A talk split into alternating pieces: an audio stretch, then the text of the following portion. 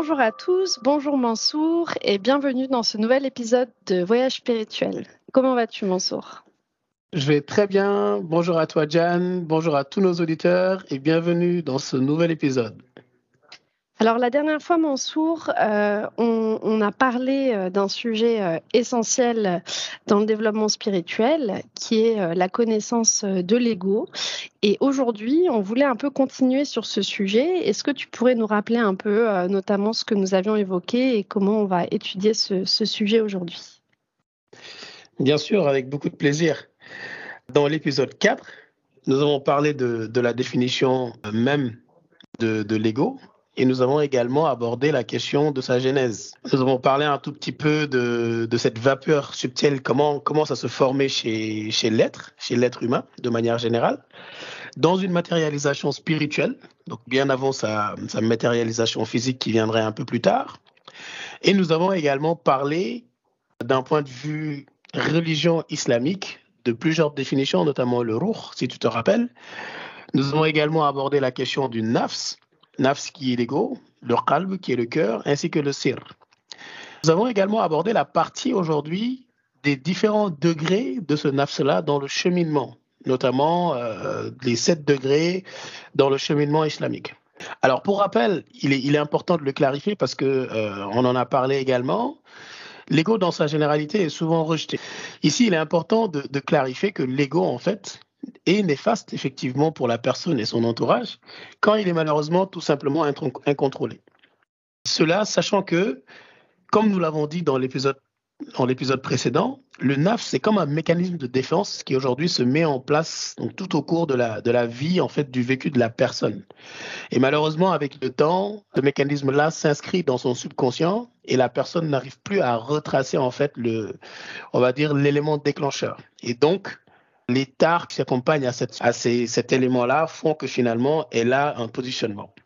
Et donc, dans cet épisode aujourd'hui, nous, nous rentrerons un tout petit peu dans, le détail, comme on l'a dit, euh, comme on l'a annoncé dans l'épisode passé, euh, Jan, dans les trois premiers degrés, donc dans le cheminement islamique, et euh, nous aborderons un tout petit peu certaines méthodologies dans le chemin spirituel pour en fait la, vie en pleine conscience, donc le contrôle de ce, de ce moi.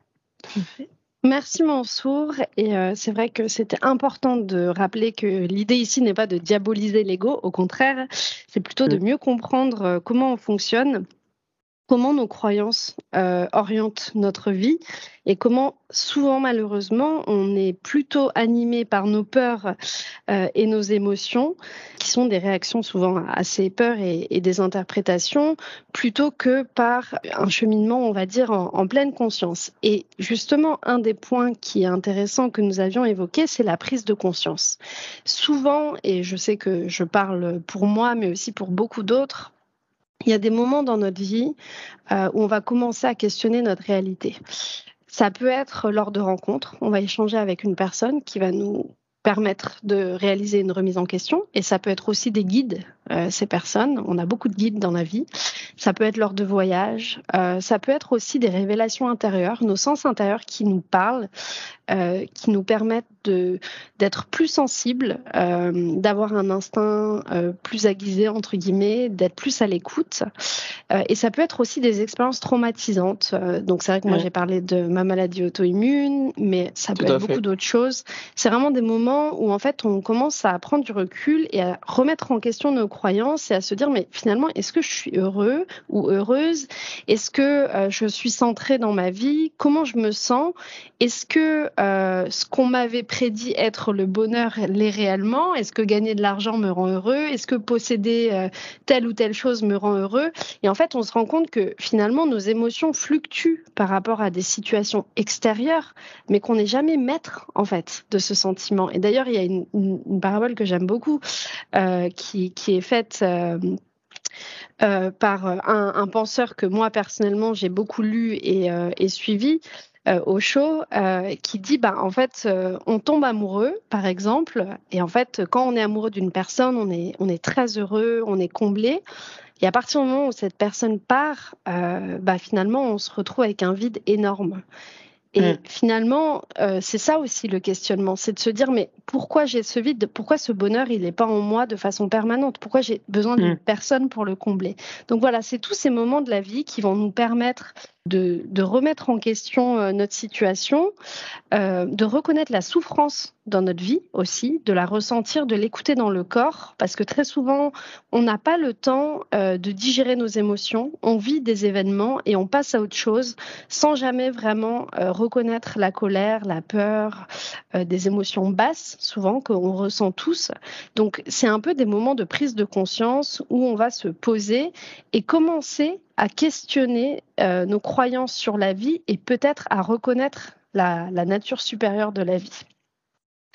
Il est clair que euh, cet état idéal où on vit en fait euh, sans fluctuation en termes émotionnels et sentimentaux, bah, comme je le dis, ce serait un état idéal. D'ailleurs, pour faire un tout petit peu un parallèle sur, sur le cheminement islamique et un peu plus le, le soufisme, peut-être revenir un peu sur la partie une en fait des degrés. Il y a en fait un terme qu'on appelle le al-hajis, le hajis, qui est en fait traduit par la pensée subite. Pensée subite dans le sens où en réalité on a aujourd'hui un questionnement, mais en fait, comme tu le dis, nous vient soit de nos sens intérieurs, soit en fait de par des rencontres. C'est tout simplement un déclic, comme on le dit dans l'épisode 1 en réalité. Des choses qui nous font en fait prendre conscience aujourd'hui de, de nous-mêmes et qui en fait nous poussent vers en réalité ce voyage. Et c'est un peu le premier pas. Et c'est là qu'on commence à se rendre compte déjà de, euh, de quel est l'état plus ou moins, le degré plus ou moins de notre âme. Et c'est de là qu'on commence à cheminer, à faire en fait ce travail de polissage euh, qui amène un tout petit peu à une élévation, une meilleure prise de conscience, une meilleure reconnexion à soi-même. Et dans ce sens-là, quand on reprend un tout petit peu le premier degré dans le cheminement soufi, qu'on appelle le nafsul ramara, qui est en fait le moins impérieux. Donc ici déjà le titre on parle parle énormément parce que quand on parle d'impérieux c'est c'est une personne qui aujourd'hui n'admet aucune résistance ni réplique. C'est-à-dire que c'est une personne qui, qui aujourd'hui euh, considère qu'elle est qu'elle est plus ou moins euh, exemptée en fait de, de, négation dans son dans son chemin dans, dans son quotidien. Et, donc malheureusement oui. Juste là-dessus, ça renvoie aussi à, la euh, à l'épisode où on a parlé du, de la posture de l'apprenant. Ça renvoie à, cette personne qui n'est plus dans l'apprentissage, euh, qui n'est plus dans un processus dynamique finalement, mais qui vit de certitude euh, et de croyance. Dans, le, dans effectivement le moi impérieux, la personne elle est, elle est, remplie de certitude. C'est-à-dire elle, elle connaît aujourd'hui, elle a la vérité.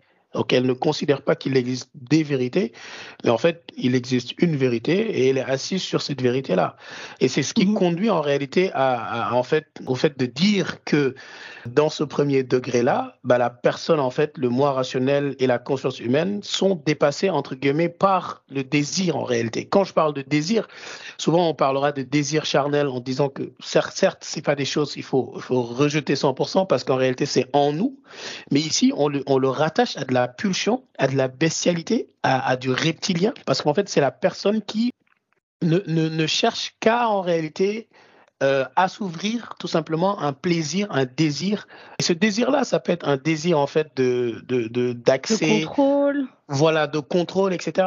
Et donc, il ne connaît pas en fait cette personne ne connaît pas de, de barrière à la raison, à la morale par rapport à ce qu'il cherche. Et cette personne, malheureusement, c'est une personne qui vit en fait dans l'égoïsme, l'arrogance, euh, dans l'oppression des autres, le manque de reconnaissance, énormément d'ambition. Et cette ambition, elle est, négative, parce que l'ambition peut être très positive. Par contre, cette personne-là, en fait, malheureusement, cherche à atteindre en réalité ses, ses desseins, et ça, détriment en réalité de la, de la bienséance. Après, juste, euh, ce, sentiment euh, de, maîtriser, de connaître, c'est aussi parce qu'on est animé par des peurs et qu'on a un besoin de contrôler, ce qui n'est pas contrôlable, mais on, en a besoin. Et on peut, on peut être, euh, comme tu l'as dit, euh, plutôt dans une posture de domination vis-à-vis de notre entourage, le projeter sur les gens autour de nous, mais on peut aussi être dans le malaise intérieur, je pense. Bien sûr, mais heureusement. Ouais, ça crée aussi beaucoup d'anxiété, ça crée aussi beaucoup de stress, euh, de, de, vouloir tout contrôler, de se rendre compte que même en, en essayant d'avoir le entre guillemets le meilleur travail, le plus d'argent possible, euh, une mmh, mmh, famille, mmh. remplir toutes les conditions de la société, euh, garder un malaise et une souffrance intérieure. Et heureusement d'ailleurs. Pourquoi je dis heureusement? Parce qu'en fait, le fait de continuer à garder ce sentiment-là, que ce soit un sentiment d'anxiété, de stress et de peur, fait qu'en réalité, bah, c'est un premier pas de questionnement. C'est-à-dire que la personne se pose toujours la question en fait de la réalité dans laquelle elle est. Parce qu'aujourd'hui, quand la personne dans ce dans ce amara, dans ce moi impérieux aujourd'hui, arrive à un niveau où elle n'a pas de questionnement, pas de stress, c'est-à-dire que par rapport à la société aujourd'hui, elle est dans un état d'aveuglement total. Elle ne se rend plus compte que aujourd'hui peut-être dans son étape, dans son besoin de domination, elle fait, euh, du mal dans son entourage, du mal entre guillemets parce qu'elle oppresse des gens, etc. Bah, cette personne-là, en fait, ne peut pas aller dans un questionnement. Et donc on dit que dans ce degré-là, bah, la personne ne vit qu'une pluralité. Elle est donc en conflit permanent. Et donc à la suite d'un déclic, cette personne euh, se met, euh, se transforme en ce qu'on appelle un asalik, c'est-à-dire un cheminant, et elle commence à cheminer euh, au moyen de sa, de sa propre personne. Donc, elle commence à aujourd'hui se mettre en route. Et donc, dans le soufisme, on va définir deux types de cheminants. Donc, deux types de matérialisation de cette personne qui aujourd'hui se, se met à marcher. On va avoir la première personne qu'on appelle Al-Murid, que l'on peut traduire tout simplement par celui qui désire, parce que tout simplement, c'est une personne qui se dépouille de sa propre volonté, de sa propre réalité, et elle va en fait à la recherche. C'est une personne qui se positionne dans une vraie posture de l'apprenant, qui est très aujourd'hui au fait des signaux qui sont autour d'elle, qui cherche aujourd'hui, qui écoute et qui s'ouvre un tout petit peu comme on l'a défini dans le dans l'épisode qui parle de, euh, de la posture de l'apprenant, de toute cette ouverture aux signaux euh, intérieurs, extérieurs du monde. Ensuite, on va avoir une deuxième partie, donc une deuxième matérialisation de, ce cheminant-là, que l'on va appeler Al-Murad. Donc Al-Murad en opposition à Al-Murid, qui va tout simplement euh, se traduire par celui qui est désiré. Alors, c'est pas pour dire que celui qui est désiré est forcément meilleur que celui qui désire. D'ailleurs, on dit que celui qui désire a plus de mérite parce qu'en fait, il a aujourd'hui, euh, par une volonté qui euh, vient d'elle-même, même, même, même si on sait qu'en réalité, cette volonté-là vient de l'énergie supérieure, donc de l'énergie globale euh, divine. Donc cette personne qui est Al-Murad, en fait, est tout simplement aspirée. C'est comme si aujourd'hui la, vérité même lui était montrée et elle est aspirée, elle est projetée en fait dans le chemin et cette personne-là peut aujourd'hui évoluer dans les différentes stations euh, sans même s'en rendre compte, tellement elle est aujourd'hui propulsée. Et donc, euh, à la suite de cela, cette personne qui chemine, étant un mourid ou un mourad, arrive dans la deuxième station qu'on appelle le nafsul lawama, un nafsul lawama qui est traduit tout simplement par le moi accusateur. Et on dit qu'en fait, cette station correspond plus ou moins à la deuxième station du cheminement. Sauf que dans l'analyse, on dit que c'est en réalité la station primaire dans laquelle l'homme se positionne, donc l'homme avec grand H bien entendu, et va fluctuer entre une station qui est un peu plus basse, qu'on appelle le, moins impérieux, et une station qui est un peu plus haute, qu'on va appeler le moins, moins inspiré, Nafsul Mulahim. Et donc on dit que dans cette station-là, la personne commence aujourd'hui à dompter son moi vil et la morale commence à prendre le dessus sur en fait la course du désir. Donc la personne commence à se, à se rendre compte de son action, à se rendre compte de son, de son entourage, à commencer à se réintégrer dans la société et à se rendre compte que peut-être sa position, son positionnement par rapport aux autres est plus ou moins à mitiger. Et donc, elle commence à, à, à faire des efforts et à reconsidérer le. En général, cette station comporte plusieurs dangers. Lesquels? Alors, dans la démarche les plus gros dangers euh, dans cette station-là, c'est que la personne en fait commence à se, détacher en fait de sa première nature. Et malheureusement, elle commence à vouloir faire en fait l'apologie de, de, euh, sa démarche.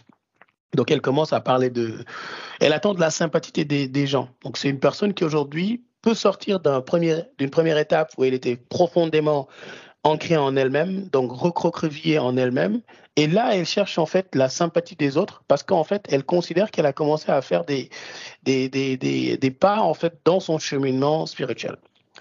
Et mhm. malheureusement, en fait, à cette étape-là, cette personne peut aujourd'hui tomber dans de l'arrogance ou de la colère. Parce que si aujourd'hui, le fait de vouloir se reconnecter rapidement à, aux personnes, d'attendre en fait de la reconnaissance des gens et qu'elle ne l'a pas, automatiquement va créer en elle en fait une, une, une, euh, une colère qui va faire qu'elle que, peut être arrogante. Et malheureusement, elle peut tomber en fait dans, dans de l'hypocrisie elle-même parce que elle commence à, à ne plus accepter en réalité la, la société qui, qui, qui, elle considère la rejette malgré qu'elle fait des, des, efforts. Et c'est un, un état euh, qu'on voit très souvent. Euh, des personnes voilà, des personnes qui aujourd'hui sont, sont vraiment dans un étape de cheminement, dans des étapes de cheminement, mhm. mais qui, mhm. euh, quand on les voit, on, on sent qu'elles ont de la colère en elles-mêmes. Oui. C'est vrai que, euh, comme on l'a souvent dit, de toute façon, la vie spirituelle, la vie intérieure pour nous est l'essence même de la vie de, l'être humain, puisqu'on est avant tout des êtres spirituels incarnés. Euh, mais en même temps, c'est un cheminement qui est long, parce que, comme tu l'as dit, dépasser les illusions, les croyances, ça demande une très profonde remise en question. Ça demande de reconstruire son monde euh, extérieur aussi et intérieur, de se reconnecter peut-être euh, à des émotions, à des sens intérieurs qu'on n'a pas l'habitude euh, de, de, considérer. Et nécessairement, on peut parfois penser très rapidement, j'ai compris, j'ai vu, je sais.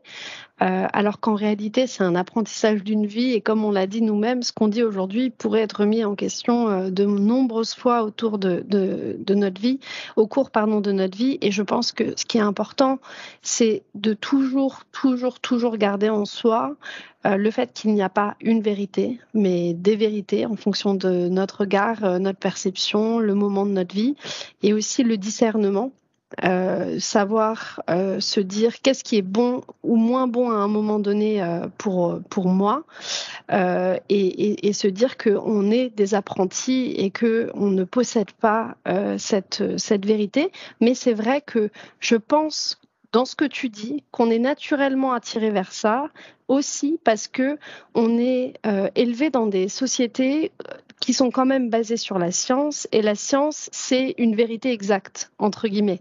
Donc on a toujours ce besoin entre guillemets euh, de se dire c'est bon je sais j'ai compris. Euh, et finalement, la vie spirituelle, c'est justement de prendre le temps de ne pas comprendre, de prendre le temps de ressentir et de ne pas être dans la pensée. Parce que la vie spirituelle, c'est avant tout euh, ressentir ce qui est bon pour nous, observer la nature, euh, réussir à trier un peu nos pensées et nos sentiments dépasser notre intérêt, euh, intérêt personnel. Et je dirais que moi, en tout cas, je ne sais pas où est-ce que ça situe, euh, Mansour, dans les étapes euh, de l'islam, mais pour moi, après le questionnement, euh, il y a un moment qui est, très important, c'est on est à un stade où on a eu des croyances et ces croyances ne nous, donnent pas le bonheur.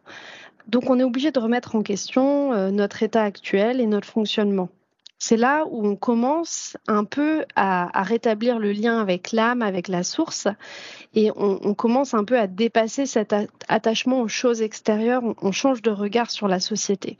Et je trouve que euh, c'est pour moi le moment aussi où j'ai pris conscience euh, de la nature supérieure de la vie d'un point de vue énergétique et j'ai pris conscience que en fait et d'ailleurs c'est formidable de se dire que la vie ça non ça ne se limite pas à ce qu'on possède ça ne se limite pas à notre carrière. La vie ça c'est une expérience humaine mais la vie c'est bien au-delà de tout ça. Euh, et, et, ça nous permet un peu de nous, nous projeter en dehors de, de, notre quotidien. Et pour moi, le cheminement spirituel en conscience, il commence vraiment à ce moment-là. C'est quand on se rend compte que la vérité ou les vérités qu'on avait, en fait, euh, sont conditionnées à notre échelle de pensée, mais que la vie va bien au-delà de, de tout ça et qu'on est fait d'énergie, que ce monde est fait d'énergie et que euh, la qualité de notre intention, de nos pensées, de nos paroles euh, se reflète finalement euh, dans notre quotidien et qu'il faut qu'on commence justement par la méditation, mais par la purification de manière générale, à utiliser notre intellect différemment, à être plus dans le ressenti et justement à, ne plus se séparer euh, de, cette, de la vie, du monde, euh, comme étant un individu à part, mais plutôt se rendre compte du lien énergétique euh, qui rassemble tout le monde et, tout ce qui existe dans l'univers. Comme tu le dis, hein, comme tu le dis très bien, aujourd'hui, je pense que un des, des épisodes très importants, je pense, et ça je le dis pour moi-même, depuis notre aventure qui est ce podcast Voyage spirituel, reste la posture de l'apprenant. Pour la bonne et simple raison qu'aujourd'hui, ce que tu dis nous positionne en fait dans une posture où, après effectivement que ce questionnement-là, on l'ait fait ou on on a été poussé à le faire, parce qu'un déclic nous pousse aujourd'hui à, à arriver en fait dans une euh, dans un monde qu'on ne connaît pas et, donc à, commencer à, y errer entre guillemets jusqu'à trouver notre chemin, à réellement l'arpenter. Euh, mais en fait, si on n'arrive pas aujourd'hui à se détacher de nos connaissances, à se détacher de nos connaissances, à se détacher aujourd'hui de nos croyances. On n'arrive pas aujourd'hui à même les reconstruire et donc à, pouvoir en fait vivre de manière inspirée. Et ce que tu dis là, euh, qui est aujourd'hui le fait de voir le monde d'une autre manière, le fait de de regarder en fait euh, la vie d'une autre manière et de se rendre compte qu'en fait notre vie ne se limite pas effectivement à euh, des éléments physiques acquis lors de notre vie ou tout simplement à voilà les personnes autour de nous, mais que ça va bien bien bien au-delà de ça. C'est euh, c'est effectivement un troisième degré tout simplement qui est le nafsul mulhim hein, ou tout simplement le mm-hmm. moi inspiré. Voilà, moi inspiré parce que tout simplement la personne qui aujourd'hui passe en fait dans les troubles entre guillemets, je peux les appeler comme ça, des deux premiers degrés où elle est complètement euh, recroquevillée encore une fois sur elle-même. Elle vit une dualité, une, pluralité par rapport au monde, euh, qu'elle passe vers, un déclic et qu'elle commence à se poser des questions. Elle commence aujourd'hui à se détacher, à se rendre compte qu'en réalité, cette vérité qu'elle vivait euh, était plus large en fait, qu'on est dans, un monde avec plusieurs vérités finalement, euh, parce que c'est tout simplement une vérité qu'on regarde dans, de plusieurs sens, de plusieurs angles. Certains le regardent d'un angle, mais en réalité, cette vérité est tellement grande que de notre vision, on ne peut pas la voir entièrement. Donc, on ne peut que la voir de notre angle, de notre fenêtre. Donc, cette personne qui fait en fait cette prise de conscience commence à cheminer mhm. et à un moment donné, elle arrive en fait dans ce qu'on appelle euh, le, le nafsul mulhima. Donc, elle commence aujourd'hui à dépasser cet état qui est en fait un état de colère. Elle commence aujourd'hui à regarder le monde d'une autre manière. Elle commence aujourd'hui à se rendre compte que ces, euh, ces éléments physiques ne sont pas forcément, euh, ne sont pas forcément en fait euh, la finalité. Et elle commence à avoir une liberté face aux influences aujourd'hui, entre guillemets, de mhm. désirs bestiaux. Donc, c'est plus une personne qui aujourd'hui reste en fait dans, dans de la pulsion, mais elle a aujourd'hui, on va dire, une domination de la raison. Et, d'ailleurs, cet état, comme tu le dis, c'est le but aujourd'hui de la plupart des religions et de la psychologie. Euh, c'est en fait la frontière du développement conventionnel de l'ego, plus ou moins. On se dit qu'à ce stade-là, bah, la personne aujourd'hui a une maîtrise, entre guillemets, de soi-même, d'elle-même. C'est plus une personne qui va, par exemple, euh, être dans un état euh, où elle va faire des choses après le regretter parce qu'elle était sortie d'elle-même. Donc c'est un, peu cet état-là. Et je pense que euh, ça demande euh, nécessairement euh, certaines pratiques. Déjà, ça demande d'être dans l'observation.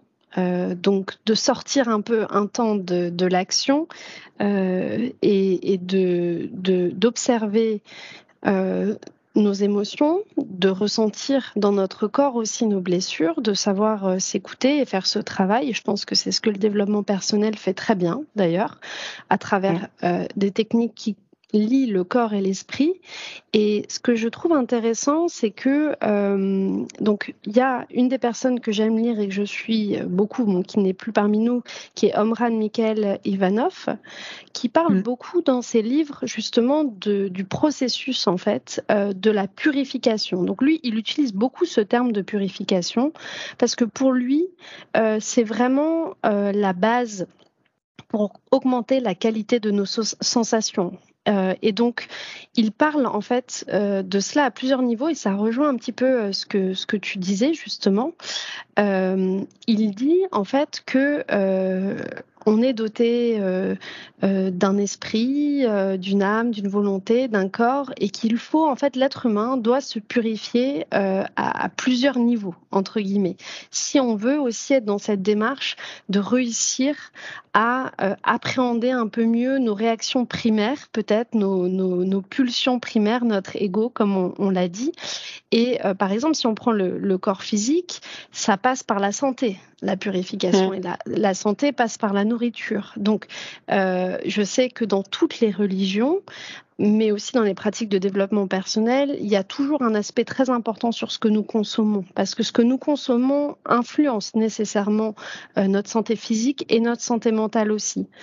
Euh, L'intellect, la purification, pour lui, ça passe vraiment par, et le but c'est l'esprit saint, entre guillemets, mais ça mm. passe vraiment par euh, comment on trie nos pensées et nos sentiments. Et il le dit, on a une, de façon innée, on sait ce qui est bon euh, pour l'intérêt du groupe ou ce qui est bon dans notre intérêt personnel.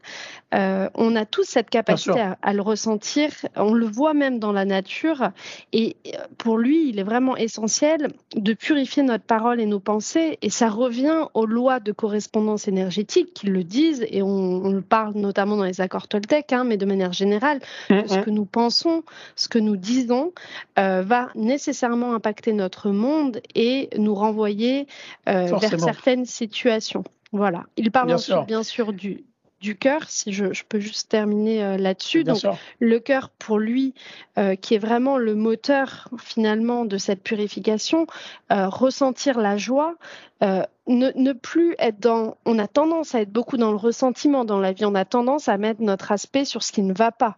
Mais très rarement, on se pose pour ressentir tout ce qui va tout ce qui est bon, tout ce qui nous permet de nous épanouir. Et il y a des milliers de moments et de situations euh, dans nos journées.